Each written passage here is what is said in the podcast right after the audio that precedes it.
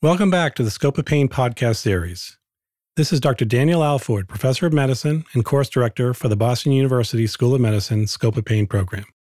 We will now discuss what we know and don't know about the efficacy of opioids for chronic pain.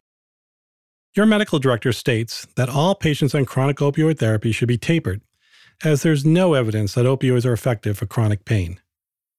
So, what is the actual efficacy of opioids for chronic pain?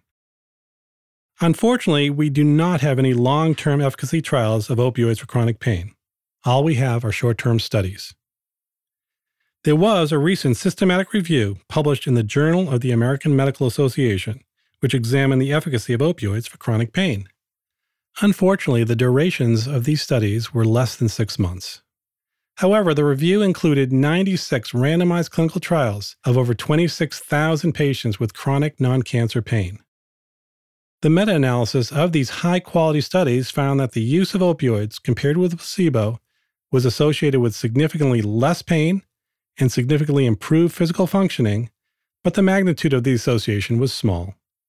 They also looked at comparisons of opioids with non-opioids and found that the benefits for pain and functioning were similar, although the evidence was from low to moderate quality studies.